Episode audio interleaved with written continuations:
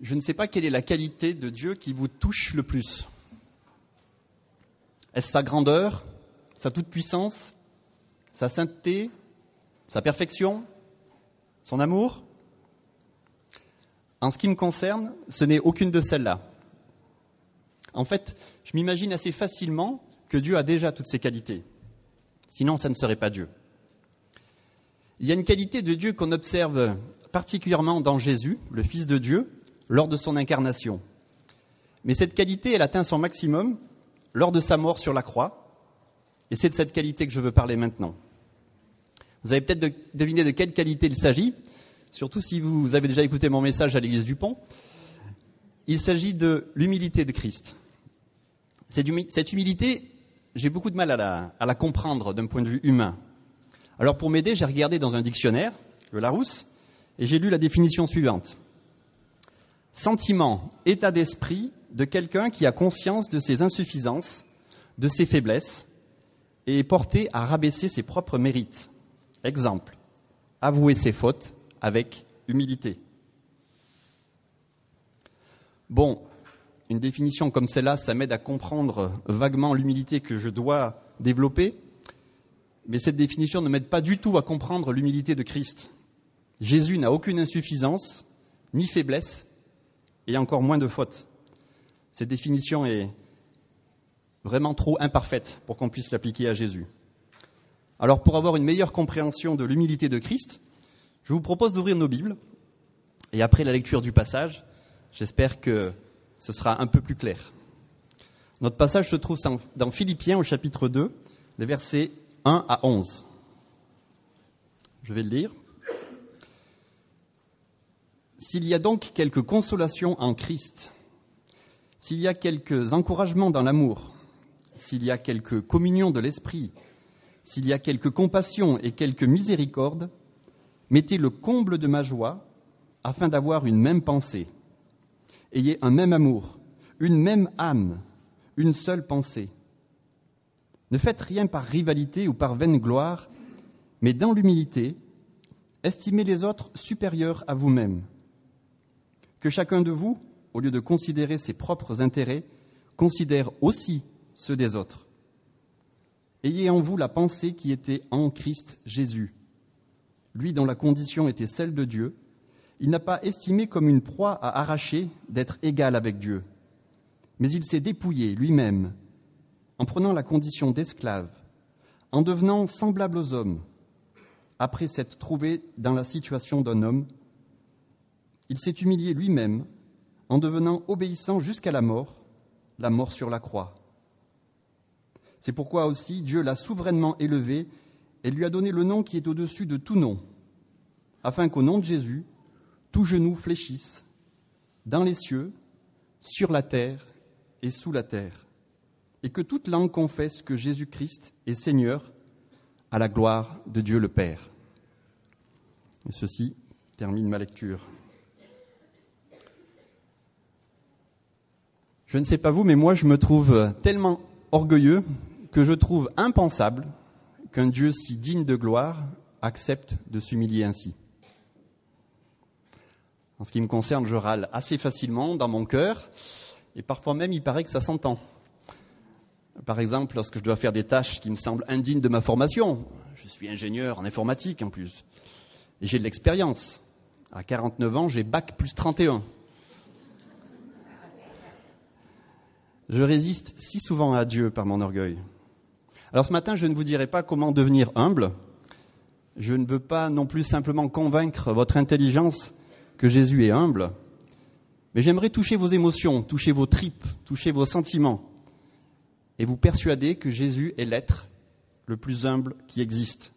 Et j'aimerais que cette humilité de Christ vous bouleverse et qu'elle vous encourage, qu'elle m'encourage à avoir les mêmes pensées, les mêmes sentiments que lui et que cela produise de nombreux fruits. C'est le but du message ce matin. J'aimerais que, comme Jésus, vous dirigiez votre esprit vers l'humilité. Alors, ce matin, nous allons parcourir ce passage en trois étapes.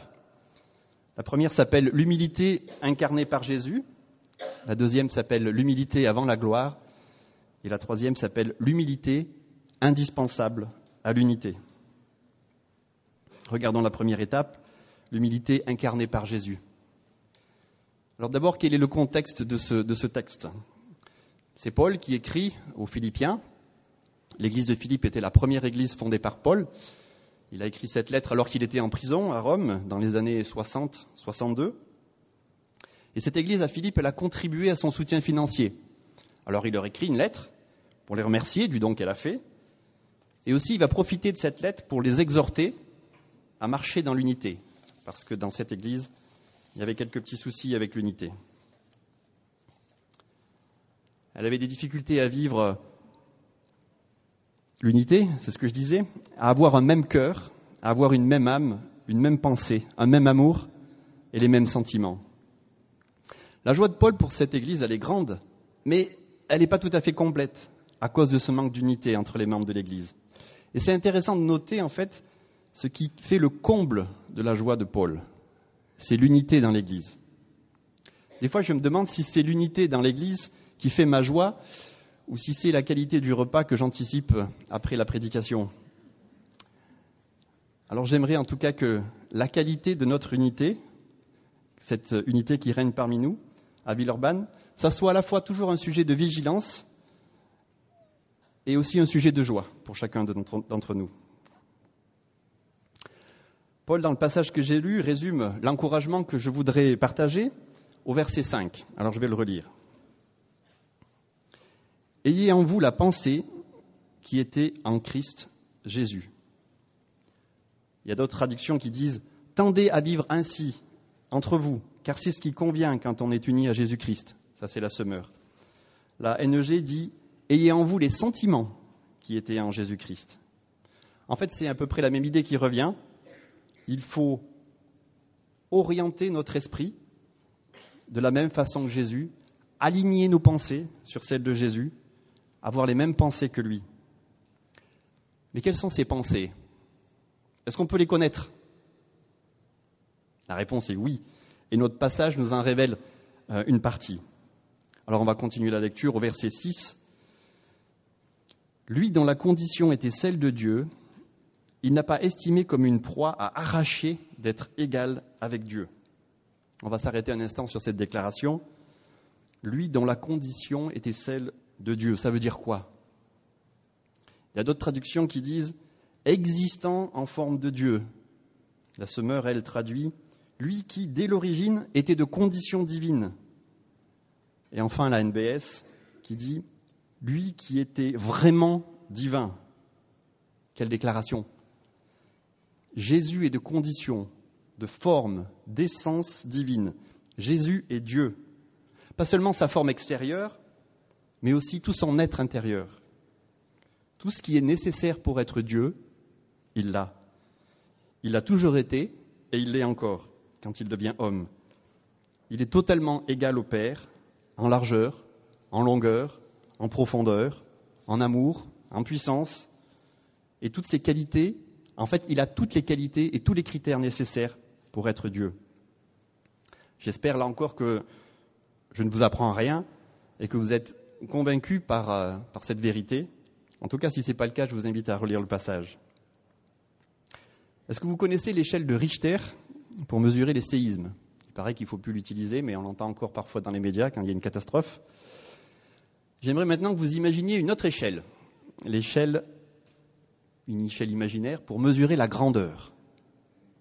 Alors il y aurait tout en haut, et encore plus haut que mon bras, Dieu, le Dieu trois fois saint, parfait, tout-puissant.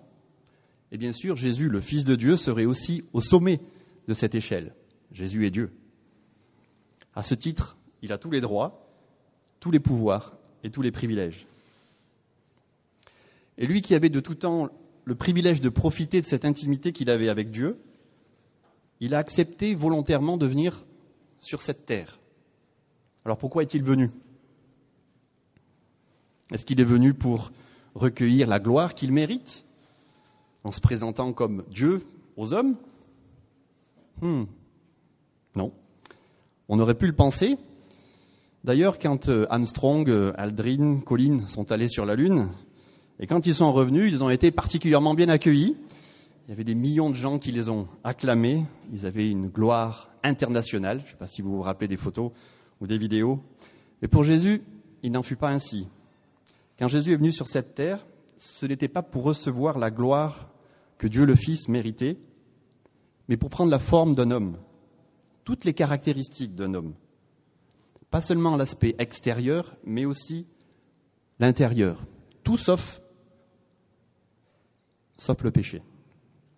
Jésus a quitté sa place du ciel, il est venu naître d'une femme, il est né dans une étable, à côté des animaux, il a grandi dans une famille modeste.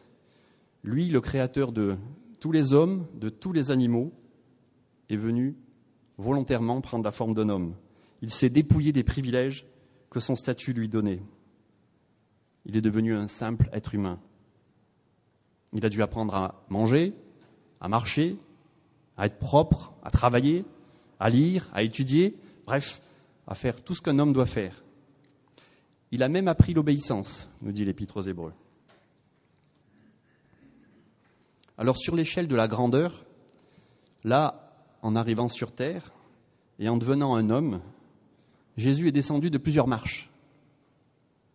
Certes, il était toujours d'essence divine, c'était toujours Dieu, mais Dieu fait homme, ou Dieu homme. Même s'il y a eu l'étape glorieuse de la transfiguration ou le baptême, son baptême, la suite de la vie de Jésus sur terre n'a pas été des plus grandioses. La, Bible nous dit qu'il n'avait aucun lieu pour dormir. Il a souffert pendant 40 jours de la faim dans le désert.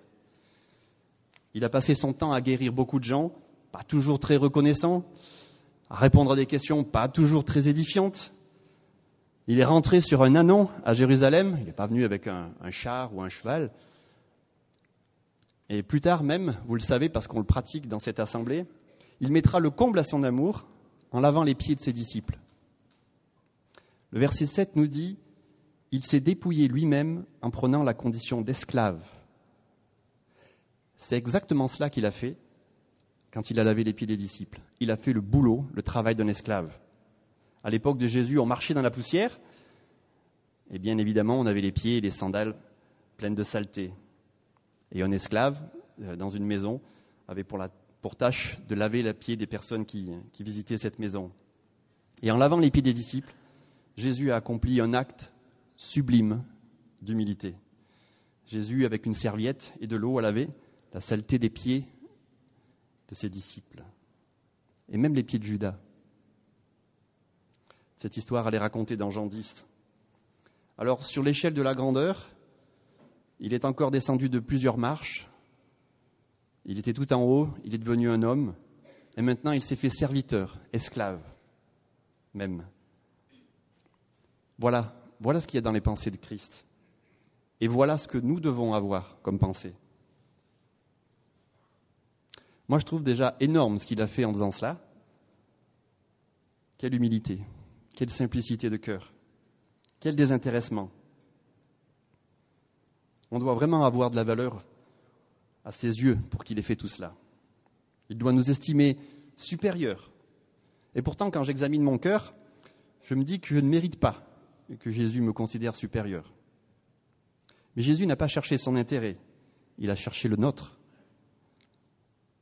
En effet, Jésus ne s'est pas arrêté là, dans cet état d'esclave, il est allé encore plus loin ou encore plus bas.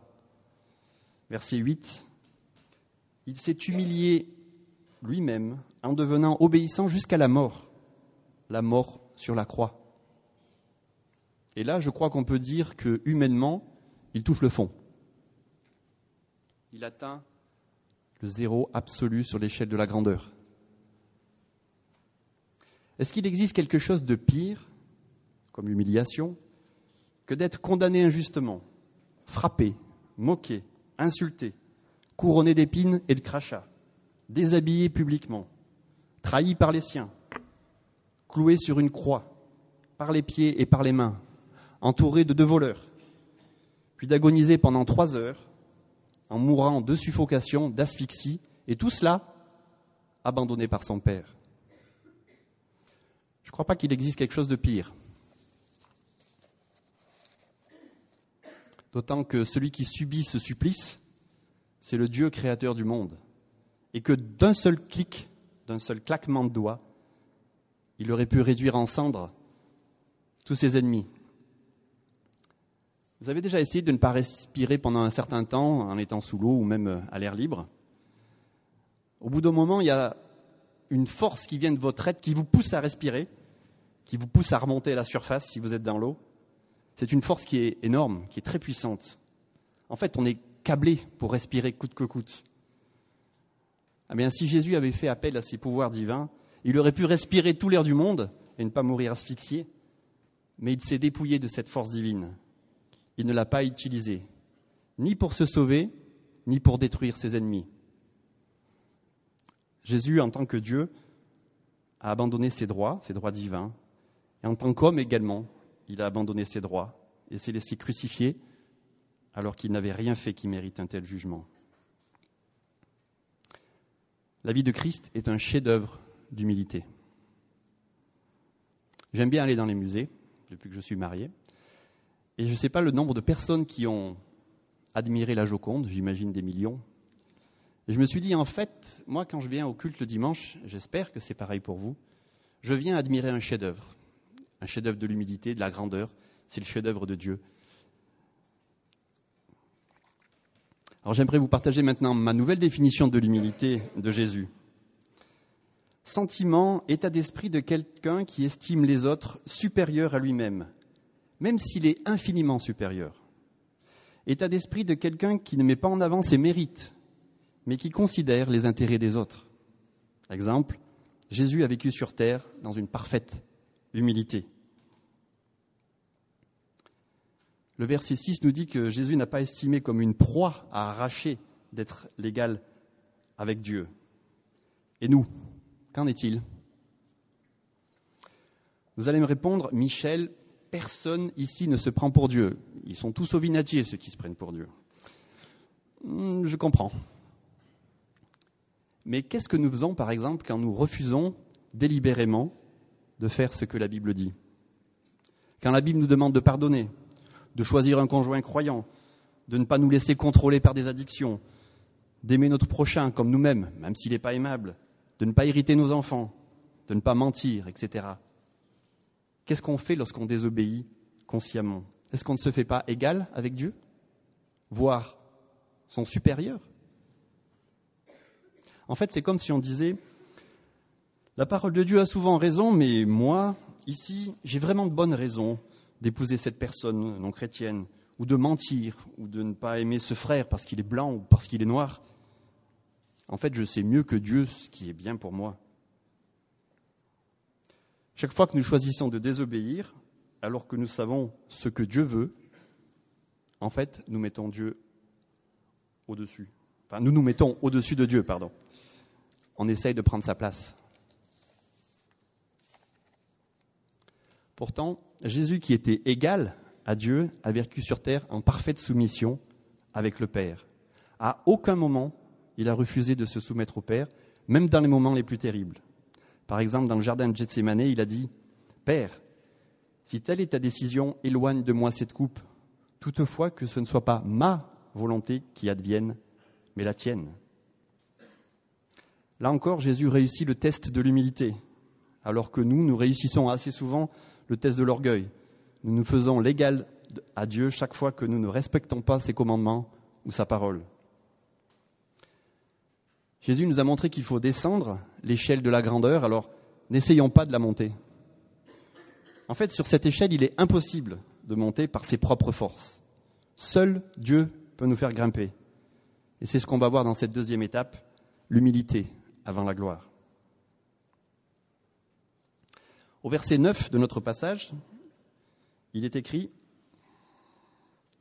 C'est pourquoi aussi Dieu l'a souverainement élevé et lui a donné le nom qui est au-dessus de tout nom.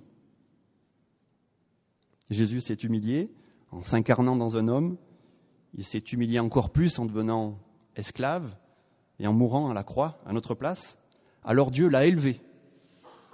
Il lui a fait monter les marches, les marches de cette échelle de la grandeur, et l'a même mis très haut, puisqu'il l'a mis au sommet. Maintenant, son nom est au-dessus de tous les noms. Maintenant que Jésus a accompli parfaitement sa mission, il a atteint un niveau de gloire suprême. Il est souverainement élevé. Élevé, c'est déjà bien, mais souverainement élevé, je crois qu'il n'y a pas plus. En fait, c'est le même mot qui est utilisé ici pour dire de quelqu'un qu'il est enflé d'orgueil ou exalté outre mesure. Mais ici, il y a une grande différence. Ce n'est pas Jésus qui s'enfle d'orgueil de manière euh, euh, outrée, mais c'est son Père qui l'élève. C'est son Père qui lui donne le nom qui est au-dessus de tous les noms. Quand je pense à des grands noms dans l'histoire, je pense à des hommes comme Einstein, Mozart, Pasteur, euh, De Gaulle, et peut-être que vous en citeriez d'autres. Mais en fait, tous ces noms ne sont rien, rien à côté du nom de Jésus. Son nom est au-dessus de tous les noms, et pour l'éternité, Dieu l'a élevé.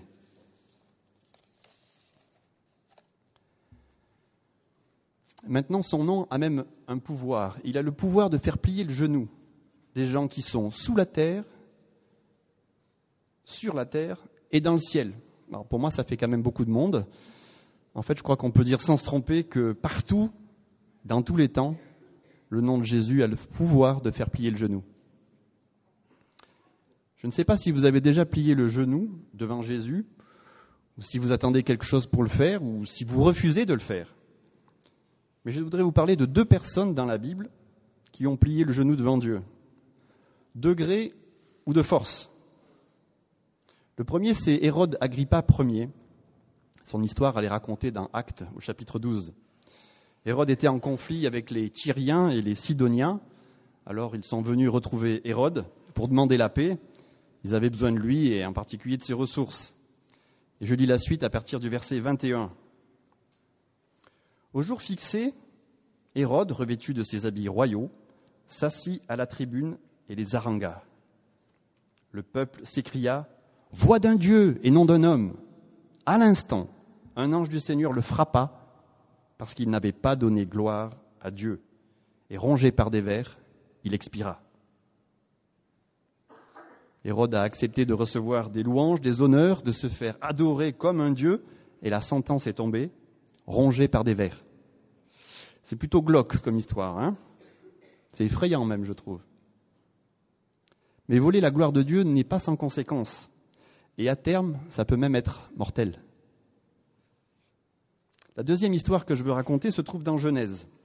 C'est l'histoire de Joseph. C'est un des douze fils de Jacob. Il a été vendu par ses frères.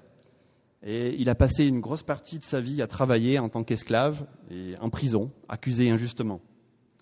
Et des années plus tard, il se retrouve élevé au rang de numéro 2 du royaume d'Égypte. Un poste très haut placé, en fait, juste derrière le pharaon. Il retrouvera ses frères et il les sauvera de la famille, eux et leur famille. J'aimerais lire juste un passage dans Genèse 50 à partir du verset 18. Ses frères vinrent eux-mêmes tomber à ses pieds et dire Nous voici tes serviteurs. Joseph leur dit Soyez sans crainte. En effet, suis-je à la place de Dieu Vous aviez formé le projet de me faire du mal, Dieu l'a transformé en bien pour accomplir ce qui arrive aujourd'hui et pour sauver la vie d'un peuple nombreux. Maintenant, soyez donc sans crainte. Je vais pouvoir pourvoir à tous vos besoins et à ceux de vos enfants. Il les consola en parlant à leur cœur. Alors si Hérode s'est pris pour Dieu, Joseph, lui, après de nombreuses souffrances, a compris qu'il n'était pas Dieu et qu'il ne devait pas prendre sa place. Il a pardonné ses frères, il a même pu les rassurer alors qu'il aurait pu se venger. Il les a consolés et il a dit cette vérité importante, suis-je à la place de Dieu? Alors je vous pose la question, je me la pose aussi. Est-ce que Dieu est à la bonne place dans votre vie Joseph a accepté les épreuves et a décidé de suivre humblement son Dieu qu'il a élevé. Mais Joseph n'est pas le modèle que je veux que vous suiviez, c'est Jésus le modèle. Et tout notre passage nous décrit Jésus comme l'exemple parfait de l'humilité. Mais j'ai trouvé que l'histoire de Joseph illustrait bien ce principe de la descente de l'échelle de la grandeur par l'humilité et de la remontée de l'échelle, mais en son temps. Alors que ces deux histoires nous invitent à laisser notre orgueil dans le panier à linge sale du péché et à nous revêtir d'humilité.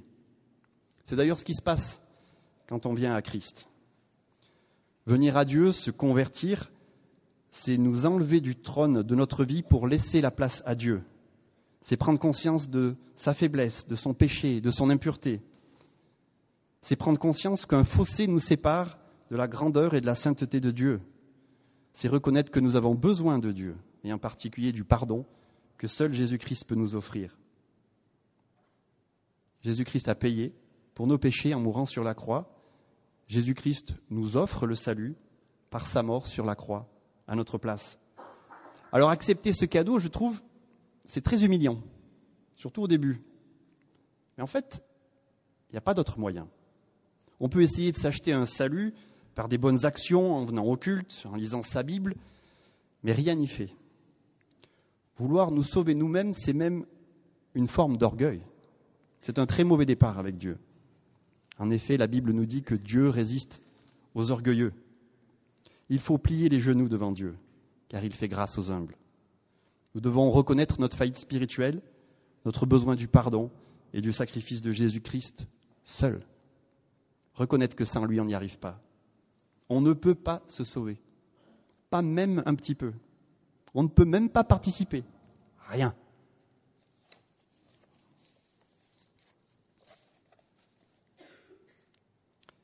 Quand on a compris tout cela, quand on s'est humilié, il se passe dans une certaine mesure la même chose que ce que Dieu a fait pour Jésus. Il nous élève. Certes, notre nom ne devient pas le nom au-dessus de tous les noms. On n'est pas souverainement élevé, mais nous devenons quand même cohéritiers avec Christ. On peut s'appeler chrétien. Ça veut dire petit Christ. C'est pas formidable? En s'humiliant, on acquiert un peu de la gloire du nom qui est au-dessus de tous les noms. Quel privilège. Cette semaine, avec euh, une douzaine de frères et sœurs dans l'église, on était à Genève. C'était le, rassemblement de la Gospel Coalition, qui s'appelle en français Évangile 21, et les différents orateurs ont prêché sur Galate. Et un des orateurs, Keller, a expliqué le passage dans le Galate chapitre 3, verset 27. Je vais le relire. Vous tous qui avez été baptisés en Christ, vous avez revêtu Christ. Il n'y a plus ni juif, ni grec, il n'y a plus ni esclave, ni libre, il n'y a plus ni homme, ni femme, car vous tous, vous êtes un en Christ Jésus. Keller a dit que quand nous devenons chrétiens, nous changeons d'identité. Nous ne sommes plus grecs, nous ne sommes plus français, nous ne sommes plus centrafricains, je pourrais refaire la liste de, toutes les ethnies. On n'est plus blanc, on n'est plus noir, en tout cas, quand on devient chrétien, c'est cet état de chrétien qui devient notre identité prioritaire. Certes, quand on est chrétien, on ne cesse pas d'être centrafricain ou français.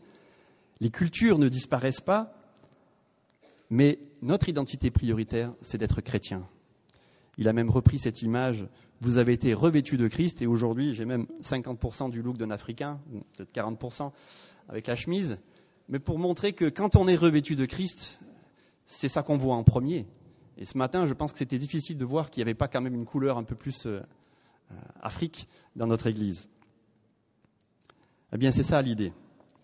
Il reste des différences, mais il y a moins de, différences entre deux chrétiens de cultures différentes qu'entre deux Lyonnais, mais qui ne sont pas chrétiens. Être en Christ nous unit et nous permet de vivre ensemble dans la même Église. Nous sommes un en Christ. Le verset 10 nous dit qu'on va tous plier le genou devant Jésus, mais le verset 11 est aussi impressionnant, je vais le lire. Et que toute langue confesse que Jésus-Christ est Seigneur à la gloire de Dieu le Père. Tôt ou tard, mes amis, on va tous confesser que Jésus est Seigneur. Un Seigneur, c'est celui qui a des droits sur notre vie. C'est celui envers qui on doit rendre des comptes. Alors si vous n'avez pas encore confessé que Jésus est votre Seigneur, je vous invite à le faire. Confesser veut dire se mettre d'accord avec. Si vous n'êtes pas déjà mis d'accord avec Dieu sur le fait que c'est lui Dieu et que vous, vous êtes la créature, que c'est lui votre créateur et c'est lui votre sauveur, alors je vous invite à ne pas tarder.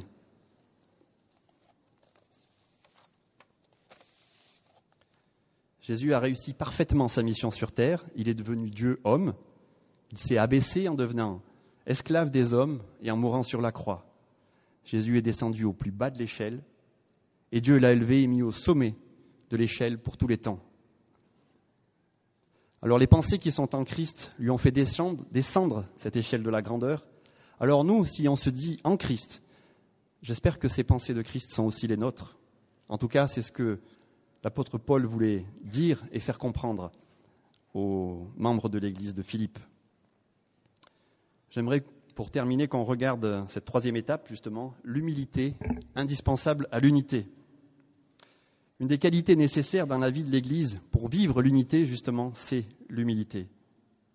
J'espère vous avoir encouragé à prendre exemple sur Christ, notre modèle étalon de l'humilité. L'Église de Philippe souffrait de quelques rivalités dans l'annonce de l'Évangile, dans la façon de, vivre la vie chrétienne. Je prends l'exemple de Philippiens 1.17. Certains annoncent le Christ dans un esprit de rivalité. Un peu plus loin, chapitre 4, verset 2. Exhorte, Évodie et Saint-Tiche à avoir la même pensée dans le Seigneur. Le mot même ou ensemble revient souvent dans l'épître aux Philippiens. Une même pensée, un même amour, une même âme. On pourrait dire avoir un seul cœur, une seule pensée. Dans l'Église, les choses importantes doivent être partagées, acceptées et défendues par tous dans l'Église. Elles ne doivent pas devenir un sujet de division. C'est d'ailleurs pareil dans un foyer.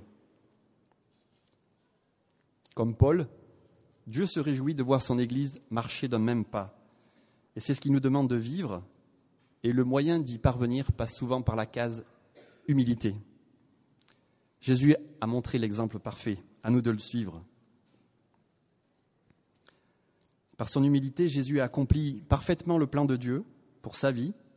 Et nous, en marchant dans l'humilité, nous pourrons ainsi accomplir le plan de Dieu pour notre vie et pour notre Église.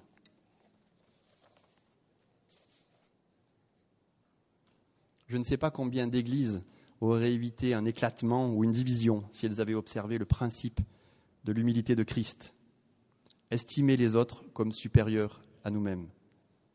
Il ne s'agit pas de dire je suis nul en dénigrant les qualités ou les dons que nous avons, mais d'avoir un état d'esprit différent envers ceux qui nous entourent, de considérer les autres supérieurs à nous-mêmes. C'est un premier secret, on a vu comment Jésus l'a fait. Paul nous dit aussi de considérer les intérêts des autres. Il dit même considérer aussi les intérêts des autres.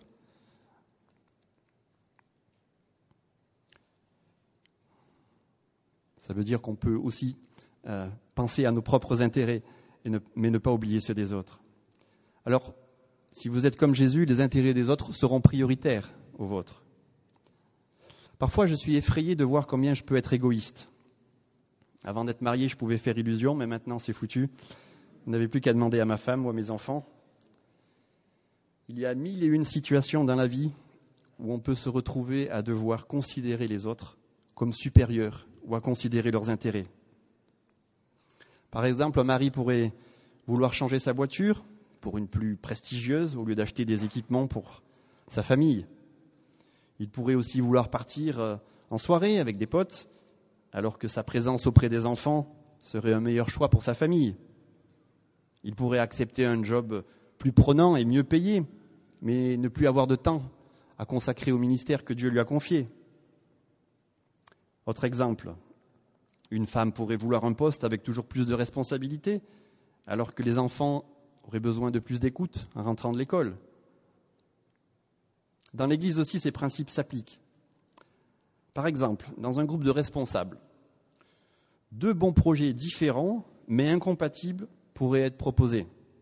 Si aucun ne met de l'eau dans son vin, les responsables vont se déchirer ou partir chacun avec la moitié de l'Église. Tout ça pour avoir le privilège de défendre son projet. Dernier exemple maintenant avec des ados. Un ado est fan d'un jeu vidéo, bien cool. Mais il va avoir du mal à éteindre sa console, alors que son petit frère va admirer ses exploits juste à côté de lui et va être choqué par les images bien trop violentes pour son âge. Alors regarder les intérêts des autres, c'est aussi parfois rater l'occasion de faire un high score, rater une promotion ou rater un peu de la gloire que les hommes peuvent nous offrir. Considérer les autres supérieurs et tenir compte de leur intérêt, c'est les regarder de bas en haut et non inverse. Ce n'est pas une fausse humilité, mais un vrai état d'esprit demandé par le Seigneur et qui va préserver l'unité de son Église et l'unité de votre couple. Je vais conclure.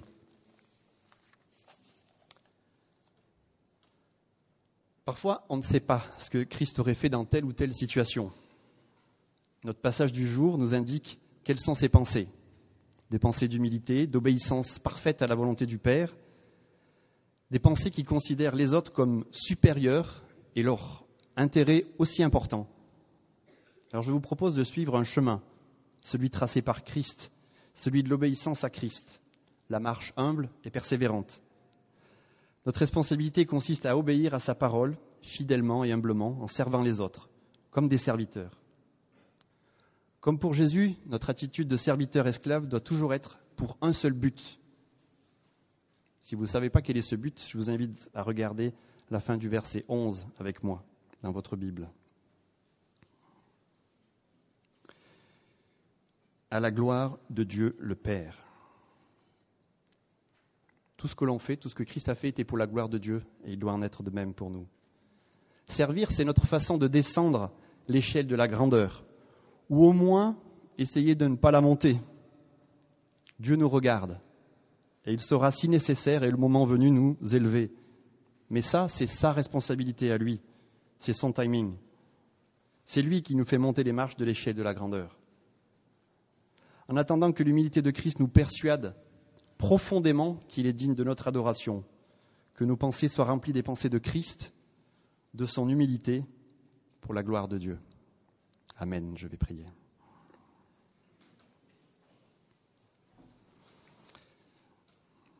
Seigneur Jésus, merci pour ton exemple parfait.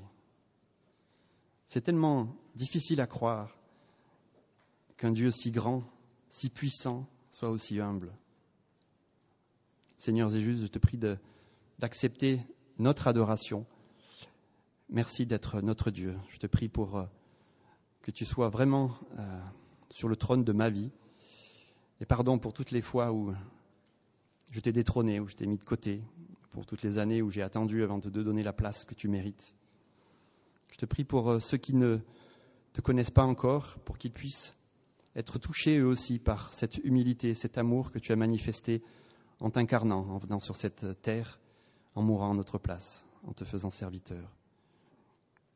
Je te prie que tu nous gardes unis dans cette Église. Merci parce qu'il n'y a plus juif ni grec, mais en Christ, nous sommes frères et sœurs. Glorifie ton nom aujourd'hui, Seigneur, encore. Amen.